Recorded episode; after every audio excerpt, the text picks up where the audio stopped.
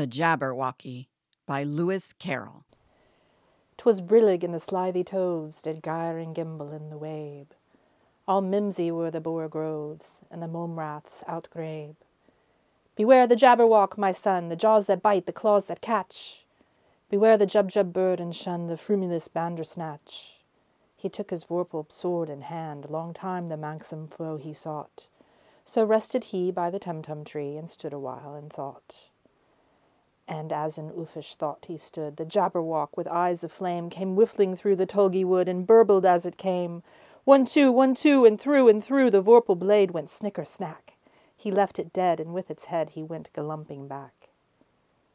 And hast thou slain the Jabberwock? Come to my arms, my beamish boy. O frabjous day, callooh, callay, he chortled in his joy. 'Twas brillig in the slithy toves did gyre and gimble in the wabe.